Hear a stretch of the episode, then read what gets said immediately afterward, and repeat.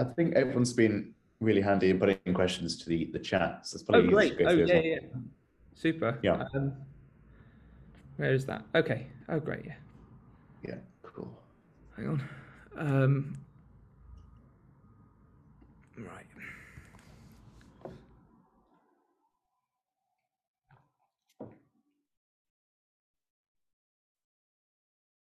Cool. Why has so much more effort gone to AB? Oh, I'm guessing to anode. I'm guessing that's what that says from Mark. Oh, Mark, do you want to? I mean, you can ask the question if you want. That'd be great. You have to unmute though.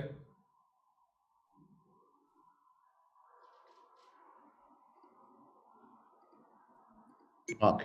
I unmuted myself now. Oh, there we go. You mentioned first thing off that a lot more effort and research has gone into anode development than cathode development. Well, why is that? So you should probably just clarify what this graph is showing. It's showing investment into private companies, but the amount of money gone into developing both sides, it's probably more similar than that graph shows. It's because developing new cathode materials is extremely difficult. So it's at the moment almost entirely within companies like BASF, Umicore, some other large mining companies, where they they can put hundreds of millions in easily over multiple years. And so yeah, the largest chemical companies in the world, and they're doing it because they need to do it to scale and to literally provide the thing. So it's more about the appetite of, or not appetite, sorry, the precedent for investment in cathode is much less. But what we're doing is rather than reinventing the wheel, rather than saying, here's a brand new cathode material, we're saying, let's make existing cathode materials, which are already at scale, a lot better with our process, which is designed to make the whole thing better rather than replacing chunks of what people are already doing in the anode space, for example. Alex? I also think on top of that, the reason why I use private companies is typically a lot of the crazy innovation happens in private companies. So it's like we've got lots of crazy ideas happening on the anode side, but not enough is going into the cathode side. So what will inevitably happen? You'll have this sort of flip where now anodes are getting really good, but you need to have a cathode. So if you have a fast charging anode and you don't have a fast charging cathode, you have an issue because the batteries won't charge fast. You just have a slide that charges fast, but they need to both do that. So that's a really good way of putting it, Alex. Like it's the craziness of ideas, and what's happening literally now is that anode companies that make silicon or the materials are coming to us and saying, we want your cathode so we can make the best of our materials. It's no longer the anode which is limiting the charge. Now the cathode is limiting the whole battery, and we've got an opportunity to collaborate and more aggressively get to market to help them and help us at the same time. Yeah, great. So Sam, I think this is more for you. So Mike, I mean, you can ask this question yourself if you'd like. It's are there competitors? Are there any patent relating to the process? Yeah, sure. Thank you. What is the unique value in the company? Are there any competitors? Are there any patents related? Is the mixing confidential? What's to stop someone coming along and copying the process and just taking the whole value from the company? Cool. There's layers to this, Mike. The first layer is patents. I mean, it's simply put, it's legal ways to define the invention and giving us power to defend against people practicing those things that we claim. So we've got 3 patent families filed. A patent family is basically a giant document which you can file multiple patents from. So what we'll likely do is file divisional patents on each patent family. So we'll have a total of 3 or 4 times that, however many families there are. What this means is that the chemistry which we use is protected. But on top of that, there's also the know-how on how to use that chemistry to make a good batch of material. And there's the know-how on what a good batch material has to look like and behave like. So literally the fact of being in the lab and working with cell manufacturers, working with materials manufacturers to develop the process for that end use, that gives us a big head start. So even if they have everything, they still need to do a lot of work to optimize it towards a certain end use. And I think there's also know-how which we discovered along the way, which isn't immediately obvious even if you have a large lab. So like I say, there's layers to it. But a lot of it is going fast, as it is with any sort of new startup company. So that's why we're raising this much money now to go at a sensible rate and get into the market soon. Yeah, I think and on the competitor side, so that's the IP, the IP side of it. Just to answer that as well, there is a company called Velexian. I think they're probably worth googling. I'm quite excited to see someone like them because they are doing graphene enhanced cathodes with their encapsulation process. We think that their process is has a few more steps than ours, a bit more cumbersome, and also it doesn't look like they're doing dry coating at all. So yeah, but it's good to see someone else out there doing a similar thing to us because it means that we're not absolutely insane. And yeah, there are things like carbon nanotubes. That's a conducting additive. I'm kind of being a bit cheeky there. It's not as much of a competitor because the reason we use graphene is because it's cheaper than carbon nanotubes, and we think we can eventually get the same performance. But carbon nanotubes have their own issues, more logistical, if anything. So carbon nanotubes are expensive. The way that they're used at the moment is an Asian company makes them. Then a gigafactory will have to build, and this is happening, they have to build a dispersion factory where you basically take those nanotubes, which also agglomerate and stick to themselves. They have to disperse them in this 39,000 meter squared, 10 football pitches big, 100 employee factory next to the battery factory just to use them. So having if you were to use our process at the carbon nanotube producer's site, you could then stabilize the carbon nanotubes in the cathode and just send that. You wouldn't need the dispersion factor anymore. So there are benefits even for carbon nanotubes. We're sticking to the graphene side of things because we think it's cheaper. And we think that, we actually overcome a lot of the problems. The reason why people are trying to use carbon nanotubes instead of graphene, because we actually make it formulatable and usable.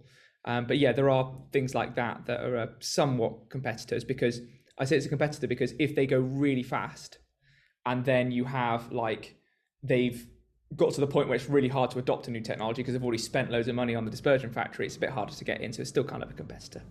Yeah. Okay. Mike, sorry, is that answer your question? Thank you. Yes, thank you. Cool.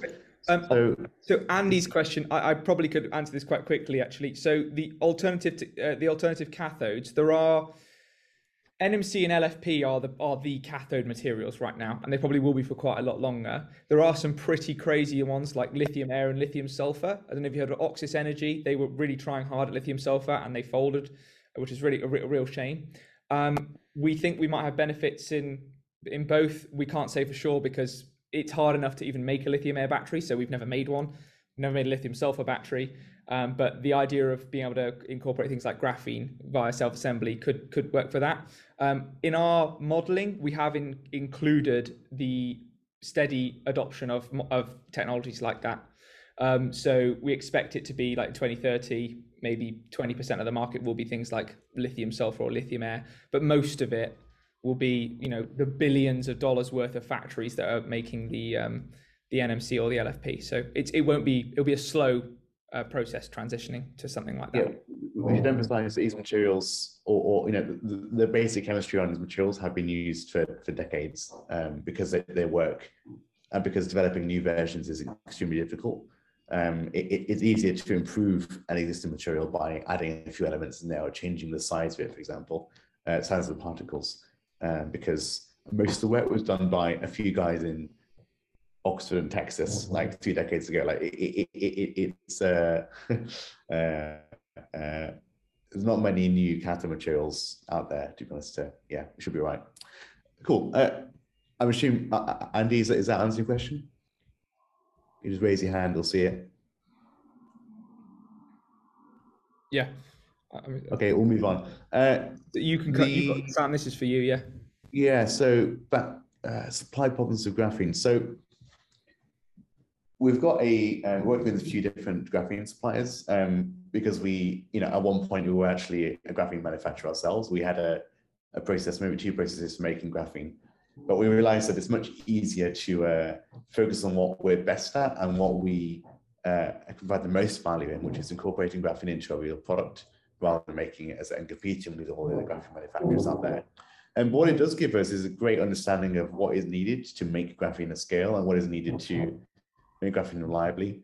Scalability and reliability are the 2 aspects most important for this sort of automotive application, because an end user, a car manufacturer, for example, need to have certainty and assurance that they won't be held up by a few parts of their supply chain. I think we can all witness what the impact of what supply chain issues has on car production.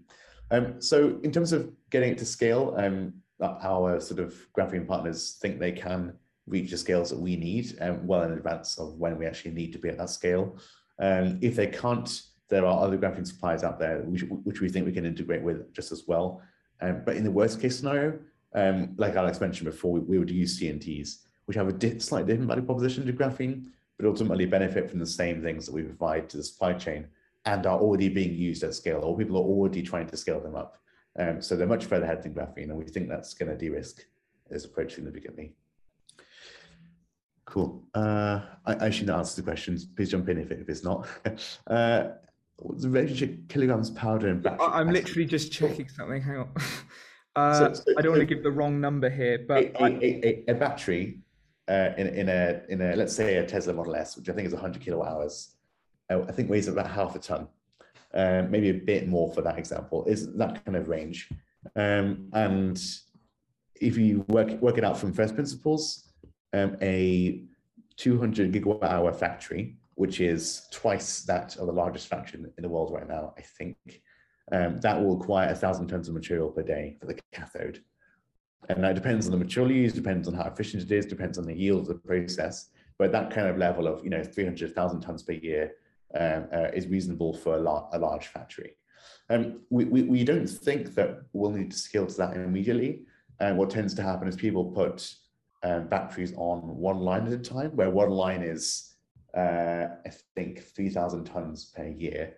So let's say we do, if we escalate gradually, we've got more room to move there, basically. But yeah, I hope that answers the question about kilograms per gigawatt hour. Yeah, the number I was looking for, by the way, was just double checking it was right. It's roughly 1 kilo of cathode material per kilowatt hour, roughly. Oh. So that just makes things, yeah. You just say, well, I need that many kilos per kilowatt hour. So there's 1 million kilowatt hours in a gigawatt hour. So you need 1 million kilos, which are 1,000 tons. It's tough, but it gives you an order of magnitude, yeah. Yeah, and all the other ways that. And I think, in addition, the way that we're scaling up our process, the reason why we're using the 100 kilos example is we can then likely be able to put this small reactor in parallel. And then rather than having to scale up to larger volumes, which can lead to fluid dynamics issues because you're mixing things in larger volumes, you keep the reaction volume the same. And then when you scale that in parallel, you end up massively de-risking that scale-up process. Right. What risks to scale up power production? Oh, I didn't even see that. I just kind of answered that, to be honest. But yeah, Sam, any more? Yeah, I think what I said is good, and that we've tried to design the process and design our scale-up intentions around things which we can control and scale them out rather than scaling them up, which is means that the risks of mixing are reduced. But this is why Mike is involved. Mike is the advisor on the board who was, I think, director of R&D. Yeah, director of R&D at BP Petrochemicals. So at BP, he's doing a lot of work on processing of slurries, which is very similar to what we're doing. And he's given us lots of really good advice on what to do at what scale to prove that it can be scaled, to prove that things are sensible to commercialize. That was what his job was at BP, and that's what his happening is now. Cool. So yeah, Tesla building world's largest battery factory. So I think, yeah, that's a really good point, because we're currently aiming to license. So Tesla will be buying the battery materials from someone, and someone like them, it would be great if they could buy our pre-formulated cathodes via the material supplier from us. So yeah, it's good that they're building a big factory because they could be a really big customer. Regarding the question is more about getting tech to market faster. Yeah. This is a really subtle point, but really interesting. There's a battle at the moment between new cell manufacturers who have raised hundreds of millions or billions of dollars and wants to get to market but don't have a factory yet, and incumbent or existing cell manufacturers who have been making cells for a while and are used to it and trying to scale up their existing operations to meet the automated demands. I say it's a battle because the margins are very tight, and getting something that your customers will buy over others at this kind of scale is a huge challenge. What we see a particularly interesting customer being is a brand new cell manufacturer, or someone who isn't quite at the experience level of someone like Panasonic or LG. These new cell manufacturers will have lower yields. They will have more inconsistencies in their product, which is something which an automotive person just will not accept. If we can both increase the performance and increase the yields by providing these pre-mixed or pre-optimized powders, we think that we can actually use the test example to get them to purchase our materials faster, because they'll need us to get and to compete with Tesla, to compete with LG, who are already, you know, tens of years ahead in terms of development speed and scale. So it's more about getting older people to market and following Tesla faster rather than the other way around. Mm-hmm. Cool. So yeah, on the board side, yeah, every director has invested in the company. That's a prerequisite. There's a buy-in. Sam and I start the company and we didn't have any money, so obviously our investment was the initial share capital of £5 each or whatever it was, but then the new CEO is getting options, so obviously they're not putting money in because they'll be full-time, but yeah, the rest of the board have all invested. Yeah. Battery recycling, always is fun. So yeah, recycling, yeah, sure. Yeah, so I went to the European Advanced Automotive Battery Conference a few weeks ago, maybe last week, I forget. And there I tried to answer this question, because battery recycling is seen as the potential big hole that everyone will miss as we try and scale up this new technology. And what's been surprising though is to hear the testimony from very, very large automotive manufacturers who are saying that their EVs they put on the market a decade ago are still going really strong. So if you model it out and say, when will the cars that will be manufactured today need recycling, it's actually a good 10, 20 years in the future, maybe even further if you use them correctly. So the way that the sort of lifetime of batteries being understood at the moment is not to bet on some future technology, but to try and make the battery last as long as possible in the first place. So first of all, making sure that you design the pack right so that the cell isn't abused, to make sure that, you know, the car lasts as long as it can. But when the car body breaks down, when the wheel, I don't know, the motors degrade and you decide to sort of sell the car or dispose of it, the batteries can then be taken away from the car and put into grid storage, or put into an area where you don't care how much it weighs. You're just grateful for some extra capacity that can store the energy in a cheap way. And this grid storage application is predicted to save another 20 years of cell life in most extreme cases. So then looking at a 40-year lifetime of your cells, which is pretty good. What this means in practice, though, is that it's important to consider it, but if a priority is lifetime, making the cells last as long as possible, then we're in a good place. And we think we can do a lot of benefit there. Similar things have been reported with CNTs. We haven't given, we've not spent years checking the lifetime benefits, but we think there's something there definitely. The thing to mention, though, is that no one knows what recycling technology will be used in 20, 30, 40 years time. And no one knows what sort of battery design will be fixed on in the next 10, 20 years as well. So the whole industry is grappling with this. No one knows the best battery to use for recycling. No one knows, how good the efficiency of recycling will be in a few years time. But yeah, it's definitely something which we're interested in, because it's a big part of the battery value proposition. It has to make sense to the environment. Otherwise, there's no point. And I think, in addition, fundamentally, we're a formulation company, so we're not making, crazy new materials made out of new things. So if people are making recycling processes for batteries of normal cathodes now, then we don't see why we wouldn't be able to work with them. Yeah. Yeah, that's a good point. Yeah. Do you invest from corporate partners? We're talking to them. Talking to a mining company who's looking to move up the supply chain, and talking to a chemical company right now. Actually just got off a call with them before. Like an hour ago, yeah. Yeah, it was a really good call. So yeah, we were advised basically by our current VC investor, Pippa Gawley from Zero Carbon Capital. Probably wait a bit longer before we go for corporate investment, just because you can end up getting shoehorned in. In general, unless they're quite separate from the corporate that they're attached to, they don't really have much reason for your value to go up, because obviously if they want to acquire you eventually, then they want to probably keep value down. So the only corporates we want to deal with at this stage will be ones that are, like, they have completely separate funds to the actual corporate itself. So yeah, for now we've just tried to stay as private as we can, away from those sorts of things, while we completely hone in our model, bring the new CEO on, get the right amount of commercial traction. Then once we're completely solid on that, then go for those corporates. Yep. Yeah, that's the last question. Ooh. We can sit here for 15 minutes in complete silence, or yeah, I'll give a couple minutes if that's stimulated any more questions. Can I ask a question? I'm unmuting myself. I mean, obviously, absolutely. The company is tremendously dependent on the, you know, the skill and innovative capacity of the two founders. You know, how crucial is it? Difficult question. Is it that they both stay together for the kind of timescale which you outlined there? What happens if, you know, sadly one of them disappears, dies, leaves, falls out with the other one? I mean, it seems to be pretty dependent on you two guys. Sam, will you marry me?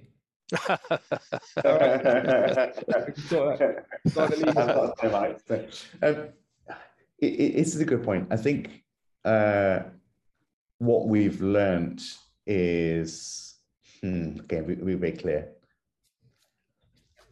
What's happened recently in the battery space is a company called Johnson Matthey, which was the UK's best, if not only, cathode materials manufacturer. They pulled out of making cathode materials. It was a political decision. I won't talk about it. But what it's meant is that we've been able to acquire suspiciously good talent quite easily, to people that have done amazing corporate work to get hundreds of people, thousands of people to work, not thousands, hundreds of people to work together to do R&D. In fact, one of them started today, a guy called Gary Baker. He's now head of quality. That kind of position a startup wouldn't normally think about. But what we're trying to do is to bring on these good process aspects of running a company now, partly because it makes our jobs easier, and partly because it makes us more attractive to an automotive company. So the way to answer the question is, I think we're being suspiciously mature about who we're hiring, partly because of the influence of Dick, our chairman, being used to excellence in McLaren, partly because of the opportunity of Johnson Matthey having a great talent pool to choose from, and partly because Alex and I are just very aware of the position we're in, and we don't want to hold back the company in this particular opportunity. So that's what we're trying to do with it. We don't want to be the limiting factor, because it just annoys us apart from anything else. Yeah. I think we're at the point now where we can go away on holiday and people can cover for us. So we're at that sort of level now, which is really nice. So you can actually take a nice break and stuff. Bringing in the new CEO, we know our limits commercially. Like, we don't want to be full of hubris going into a meeting with a huge B2B cell manufacturer and think we know what we're talking about. That's why we need someone like that. So we know our limits. We're trying to build redundancy into our jobs. I think the main thing for us is keeping the team motivated and giving them a common vision and a common goal. But yeah, eventually I'd like it to be such that we're not completely necessary. We're more there to make the company do as best as well as it can, but we're not detrimental if one of us died, for example. Yeah, I don't want to think about that though, to be honest. Rob? Alex, thank you. A personal interest here. I trained with Martin Fleischmann. He, you might remember, was a very famous electrochemist. You're looking a little bit confused. Who's Martin Fleischmann? He's called. Oh, I recognise the second name. Yeah, he was cold fusion at the University of Southampton. I think we all recognise the importance of graphene technology, and the innovation here is obviously, can you make those patents work for you? I've just been involved in a project where we raised $10 million in a slightly different sector, in a fintech sector, using 150 angels, working with 150 angels. And so your idea of appealing to the angel community is very, I think, sophisticated and interesting. But you do have you haven't got your patents yet, got a lot of people active in the space. What about a strategy to reach out to some of the key players that can move you faster? Because the real issue here is the climate crisis means that solutions need to be in the market much quicker. And you're talking about a long timeline, a certain amount of risk. Surely there are governments, there are major corporates. I mean, Elon Musk at Tesla has specifically said that he wants to look at mining lithium. That's how low into the value chain he's ready to go in order to solve problems like this, because he can't sell Teslas to people that need to drive 500 miles right now. So what's your response to all of this activity that's changing in the market? Here you are appealing to, you know, angel investors. I've done it on another project. It's great. You get a lot of great, wonderful people. But it needs to move faster. It needs heavier weight money because there's more of an imperative. There's a time pressure. And there'll be others that will get there. How do you respond to what I'm saying about that? And do you have, we talked a little bit about corporates, do you have partners emerging that could help you get there faster? And if so, who would they be? And how would you get there faster? Yeah, so the development cycle for cars is normally, like gasoline cars is 5 to 7 years. EVs are much quicker. So there's going to be a 3 to 4 year, like they're not going to compromise on safety and things like that. They're going to probably keep that at 3 to 4 years. This is from what we understand from our chairman. So that's a minimum, really. And then making sure that we are able to demonstrate that it's really scalable is going to take at least another 2 years. So yes, you could have a huge influx of cash and commercial pull from someone like an EV OEM. So if you got into bed with an EV OEM really quickly, they can really force the supply chain to users and pull it through. We know this is happening with people like Paragraph, who are making hall sensors. They basically go to the end user, which is actually the car manufacturers. I think it's for switches and things like that. And they get them to pull the technology through. And that can speed up the commercial deployment. But there's still like the fact that you've got that 3 to 4 year period, which is just required for safety. And they need to go through their gate system and their processes, unless they change this. Go on, Sam. It's a really good point. So some people who are, the way the American market is fundraising means that it can and is, it can be and is more aggressive than the UK, as in the UK is famously conservative when it comes to raising money. What this has meant is that there are companies which are, you know, suspiciously well-developed in terms of well-funded, who are pushing forward together good technologies. People like, I think Solid Power is a good example. They have been given a huge amount of money to take the technology as far as it can go. And what it looks like is that the automotive companies are starting to do certain bits of development at the same time. So you saw this with the vaccine. I'm going to use vaccines as an example. So what they did to get things at scale is start scale up and simultaneously do validation. I want to amend that when the validation was done for the vaccines, they had to scale up already there and get to market or get to sort of deploying it faster. And these similar things with getting things developed for automotive variants as well. What they're doing is actually different stages of cell development after you've got the prototype cell. And it's called the A cell and B cell and C cell. What it means is they can get the A cell to get the vehicle developed, simultaneously work on the B cell, get it scaled up, and do things staggering. So they're trying to shorten development time to be about 18 months. It's really, really, really aggressive. But that's like the shortest I've ever seen it. I think it's more likely to be a bit longer, especially because you need to time it exactly to start with when an automotive company wants to make a cell. I think my point is that these numbers are conservative. We put them in because we want to be realistic about anything that could get in our way. And if they don't succeed with these aggressive timescales, we need to go back to what is actually known to work. So yeah, obviously, if we can go to market faster, we will. But these timescales are there for a reason. It's because of the nature of the automotive market. In addition, I think it's Germany and the UK at least, and there might be some other European countries, there are no more gasoline cars sold in 2030. So we really want to get in before that. And we thought 2028 was reasonable, and then we can plan everything around that. If we can go faster, yes, we will. We've given currently a realistic timeline, but you're right. Like I said about the reducing 11% to bring down the CO2 emissions by, I think we need to bring it down by 2 billion per year or something like that, tons of CO2.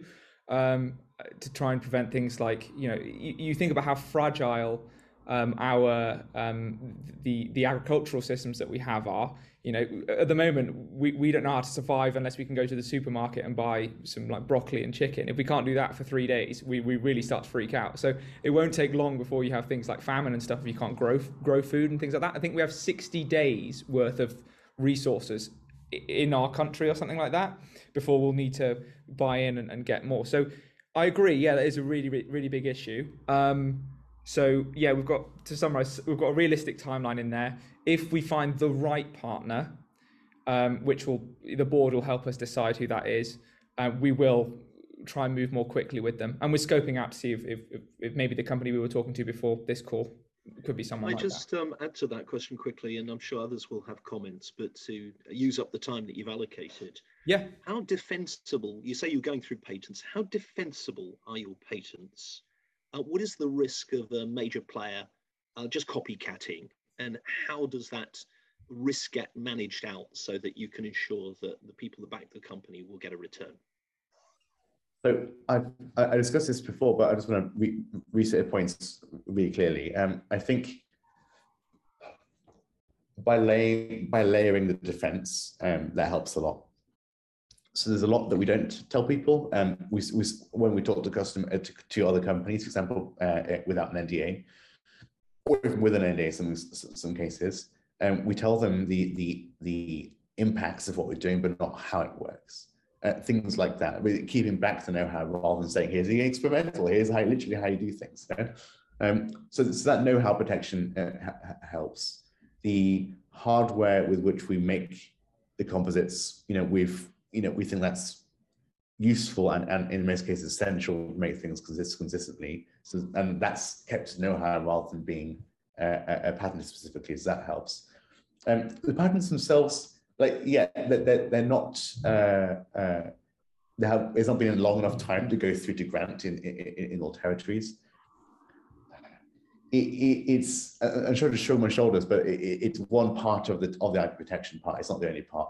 I guess the final part is our know-how to make the materials that are useful for a battery. So even if someone looked at the patent and said, oh, look, that's how you do it, it wouldn't work to make a commercial battery material. It's designed to show that it's possible and to, make the patent work, valid. But making a material requires the know-how on, say, what does a good cell need? What's our understanding of our materials? How do we get it and exploit it and make it useful? So it's almost like the formulation knowledge, if you like. And like I said, there's multiple, for a cathode material, for example, there's multiple NMCs. We've been working on this for 4 years already, and we're going to keep working on it for the next however many years. So if someone comes up to this and goes, right, I need to make it for this NMC or for whatever, we've already formulated so many different NMCs, formulating different graphenes, all this kind of stuff. It'd be so much quicker for them to just work with us and let us help them use that new NMC. So it's a skill set as well. Now, there could be people in China that try and replicate the process and sell these prefabricated things. Our beachhead market is Europe at the moment because, there's lots of gigafactories in Germany. We'd hope that someone, rather than risking hundreds of millions of pounds, of euros or whatever, of infrastructure, on possibly getting an injunction to stop that, even just the risk of that happening if they just try and use our patent without licensing it. It's easier to just license it than risk deploying hundreds of millions of euros of capital and then having an injunction to stop using something. That's what we understand from people we've spoken with. So we'd hope that they'd play somewhat lawfully in Europe, but we mainly back that up by trying to help them. If they work with us, it gives them the advantage of speed because we've already done lots of work rather than them having to do it again. You've invested heavily in some good intellectual property lawyers to protect yourselves as carefully here. Because what I'm sensing is you're a bit like Coca-Cola. The formula needs to stay secret. Yeah, there's an element of that. The exact way that you do it, yes, but you really, if you're going to license it, it's kind of like you. Coca-Cola wouldn't work if they had to tell someone else how to make it for them. So at the end of the day, we're licensing it, so we kind of need to get IP on it, but we want to file enough that it covers it, but not also tells everyone exactly how to use it. And then by the time someone's worked out how to use it, we've already on the next stage. So we're always keeping a year or two ahead of someone else trying to copy. So this is, you can't just sit on your laurels. You've got to keep innovating and doing it that way. And yeah, we're working with HGF, who are up in Manchester, have done lots of graphene patents before the University of Manchester. So they're really, really good patent attorneys who are helping with strategy, as well as just, they don't just file patents, they do strategy with us as well. Great. Sam, anything else? You were looking up, you're doing thinking face. No, my thinking face, yeah. No, Alex did it well. Okay. Cool. All right. Yeah, so this is recorded. Let me check.